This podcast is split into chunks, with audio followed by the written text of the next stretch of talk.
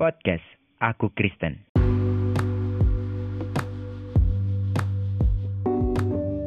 Apakah di antara teman-teman ada orang yang pintar, ada yang cerdas, ada yang bijaksana?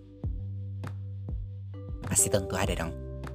Nah, kalau kita sudah pintar, cerdas, bijaksana, apakah kita tidak perlu Tuhan lagi?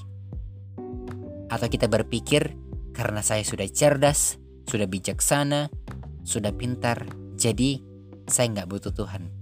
Atau kita bilang saya lebih daripada Tuhan.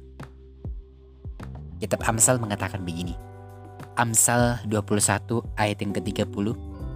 Tidak ada hikmat dan pengertian dan tidak ada pertimbangan yang dapat menandingi Tuhan. Jadi kepintaran kita, kecerdasan kita tidak bisa menandingi Tuhan.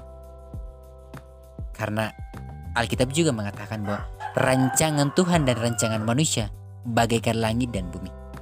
Jadi kepintaran yang kamu punya belum seberapa dengan apa yang dipunya sama Tuhan.